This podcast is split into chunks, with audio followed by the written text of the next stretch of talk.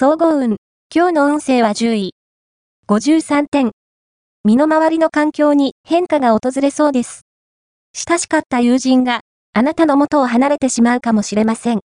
ただし、それはお互いにとって有益なことのはずですから、あまり気にしないこと。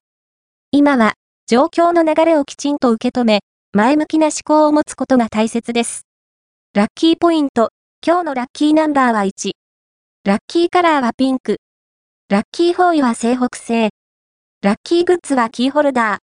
おまじない。今日のおまじないは、相手に気持ちが伝わるおまじない。好きな人と毎朝顔を合わせたら、おはよう。と、挨拶をしよう。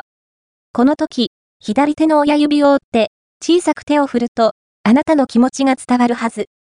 バレないように、周りにも、明るく挨拶をしておこう。ただし、手を振るのは本命の人だけ。恋愛運。今日の恋愛運は、恋愛運は、やや加工気味。